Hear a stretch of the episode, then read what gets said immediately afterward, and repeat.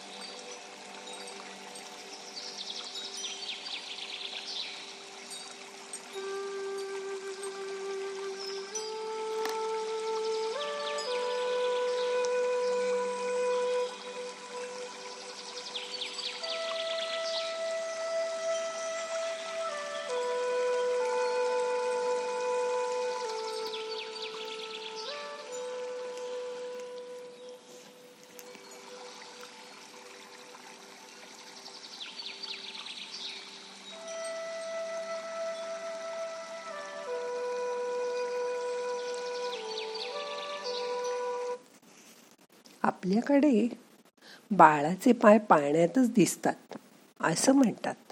म्हणजे तो मोठा झाल्यावर कोण होईल हे त्यावरूनच ठरवलं जातं. तुम्हाला माहिती आहे रायगड किल्ला हजार वेळा चढून जायचा. पण कोणी करेल का? पण प्रसिद्ध गायक सुरेश वाडकर यांनी तो केलाय. ते आतापर्यंत साधारणपणे नऊशे वेळा तरी रायगड चढले आहेत. सोबत अनेकांना घेऊन. आपले पाय मजबूत असतील तर वृद्धावस्थेतही आपण नक्कीच आनंदात जगू शकतो. जेव्हा आपण म्हातारे होतो तेव्हा आपले पाय नेहमीच चांगले असले पाहिजेत. गुडघे मजबूत असले पाहिजेत. दीर्घायुष्यासाठी पायाचे स्नायू मजबूत असणं हे फार महत्वाचं आहे. मला गुडघेदुखीचा त्रास वयाच्या पन्नास पंचावन्नपासूनच व्हायला लागला. त्यावेळी मला जॉईंटने रिप्लेसमेंटचा सल्ला डॉक्टरांनी दिला. आधी मी फिजिओथेरपी मसाज आयुर्वेद सगळं करून पाहिलं. पण शेवटी ऑपरेशन करायचं ठरवलं. आमच्या घराण्याने गुडघेदुखी तशी कॉमनच दिली होती आम्हाला. त्यामुळे वंशपरंपरेने माझेही गुडघे दुखत असत. खरं तर मी बरेच वर्ष योगासनं वगैरे करत असे. पण तरीसुद्धा खूप लवकर माझे गडगे गुडघे दुखू लागले. मी पंचवीस मार्च दोन हजार दहामध्येच ऑपरेशन केलं. दोन्ही गुडघ्याचं नी रिप्लेसमेंट केलं डॉक्टर हेमंत वाकणकरांकडे. आणि आजपर्यंत आता मी विसरूनही गेले आहे की माझ्या दोन्ही गुडघ्यांचं ऑपरेशन झालं आहे ते. मी आता सगळीकडे जाऊ शकते चालू शकते. त्याच्यानंतर मी बऱ्याच ट्रिप केल्या फॉरेन ट्रिप्स केल्या. मला काहीही परत त्रास झाला नाही. असं म्हणतात तुम्ही जर दोन आठवडे पाय हलवलेच नाहीत तर तुमच्या पायाची ताकद दहा वर्षांनी कमी होते. डेन्मार्कच्या कोपेन हेगन विद्यापीठात अभ्यासाने असं निष्पन्न झालं आहे की दोन आठवड्यांच्या निष्क्रियतेत वृद्ध आणि तरुण. दोघेही त्यांच्या पायांच्या स्नायूंची ताकद एक तृतीयांश अंशाने कमकुवत करते. त्यामुळे आपण वीस ते तीस वर्षाने वृद्ध होतो. परत व्यायाम केले तरी नंतर बरं होण्यास बराच वेळ लागतो. संपूर्ण शरीराचा दबाव आपल्या पायांवर असतो. पाय मानवी शरीरावर ओझे वाहणारा आधारस्तंभच आहे म्हणानं. हाडांपैकी पन्नास टक्के आणि स्नायू पन्नास टक्के दोन्हीही पायांमध्येच असतात. सत्तर टक्के मानवी क्रिया म्हणजेच बसणं उठणं चालणं या दोन पायांनी केल्या जातात. तसे पाय हे शरीरातील हालचालींचं मुख्य केंद्र आहे. दोन्ही पायामध्ये मानवी शरीराच्या पन्नास टक्के मज्जातंतू पन्नास टक्के रक्तवाहिन्या आहेत. आणि पन्नास टक्के टक्के रक्त शरीराला त्यांच्याकडून पुरवलं जातं. जेव्हा पाय निरोगी असतात तेव्हाच रक्ताभिसरणाची क्रिया चांगली होत राहते. ज्या लोकांचे पायाचे स्नायू मजबूत असतात त्यांचं हृदयही नक्कीच मजबूत असतं. वृद्ध होण्याची प्रक्रिया ही पायापासून वरच्या दिशेने सुरू होते. एखादी व्यक्ती जसजशी मोठी होते तसतसे मेंदू आणि पाय यांच्यातील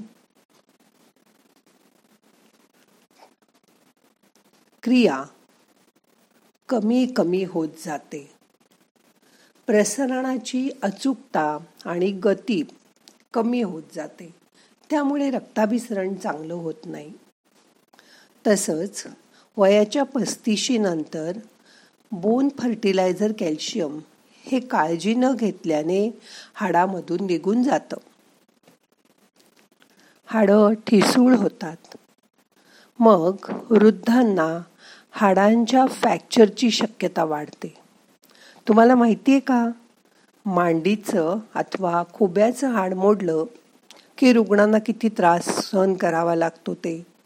जवळजवळ ते बेडरिडनच झाल्यासारखे होतात. त्यांच्याबरोबर घरातल्या लोकांनाही फार त्रास होतो. पायाचे व्यायाम हे तुम्ही कुठल्याही वयात सुरू करू शकता. अगदी तुम्ही साठ वर्षाचे असलात तरी. आपल्या पायांना पुरेसा व्यायाम मिळेल. आणि आपल्या पायाचे स्नायू निरोगी राहतील याची खात्री करण्यासाठी दिवसातून किमान तीस चाळीस मिनटं तरी चाला. मांडीचे पुढील स्नायू त्यांची ताकद आणि टोन उत्तम राहिला तरच आपण ताठ उभं राहू शकतो. त्यासाठी खुर्चीवर बसून रोज पायाचे व्यायाम करा. पायांची वरखाली हालचाल करा. असं करताना झोपूनही हे करता येईल. पायाला वाळूची पिशवी लावून पाय वर खाली करा. त्यामुळे पायांची ताकद वाढते. ताडासन रोज करा. जर तोल सांभाळणं जमत नसेल तर भिंतीला टेकून करा. पायाच्या बोटांचे हालचालीचे व्यायाम ज्याला सूक्ष्म व्यायाम म्हणतात ते करा. चालताना लागेल तर काठीचा आधार घ्या. शक्यतो या वयात पडू नका. सीर सलामत तो पगडी पचास. हे जरी खरं असलं तरी असं म्हणावंसं वाटतं पाय ठेवाल मजबूत तर होईल तुमचं जीवन सुखी. म्हणून मनाने पायांना विश्रांती द्या. पायाला विश्रांती देण्यासाठी तेलाची वाटी घेऊन रोज पावलांना मसाज करायला पाहिजे असं नाही. मनाने पायावरची कातडी ढिली सोडा. दोन्ही पायाची बोट सैल करा. पावलं टाचांपर्यंत ढिली सोडा.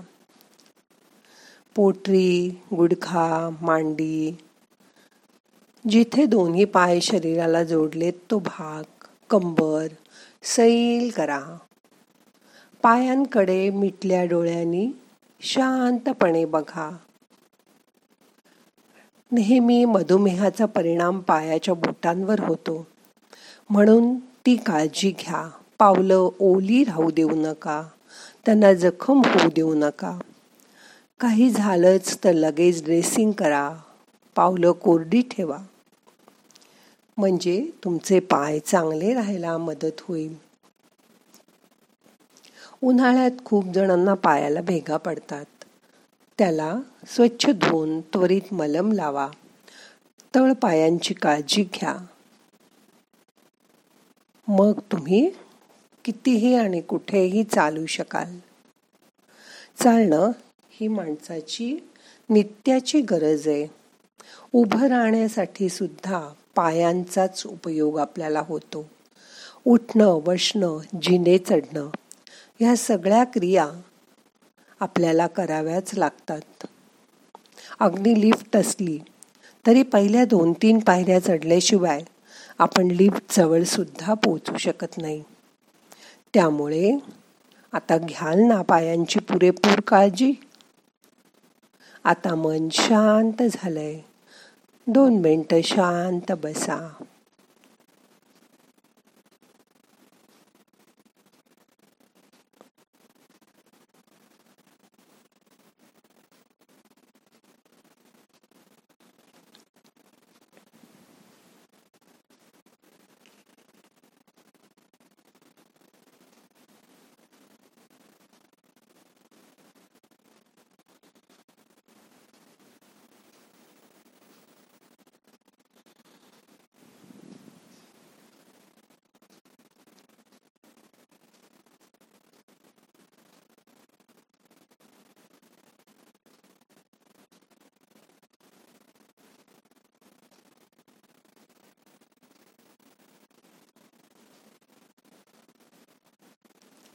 मोठा श्वास घ्या. सावकाश सोडा. मन शांत करा. येणारा श्वास आपल्याला ऊर्जा घेऊन येतोय. जाणारा श्वास आपले ताण तणाव बाहेर घेऊन जातोय. त्याची जाणीव करून घ्या. मन शांत करा.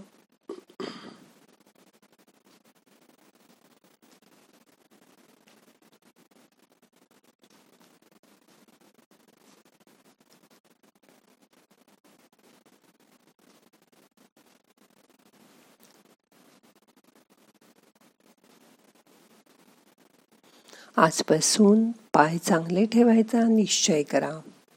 आता आपल्याला आजचं ध्यान संपवायचंय. प्रार्थना म्हणूया. नाहम करता हरि करता हरि करता ही केवलम. ओम शांती शांती शांती.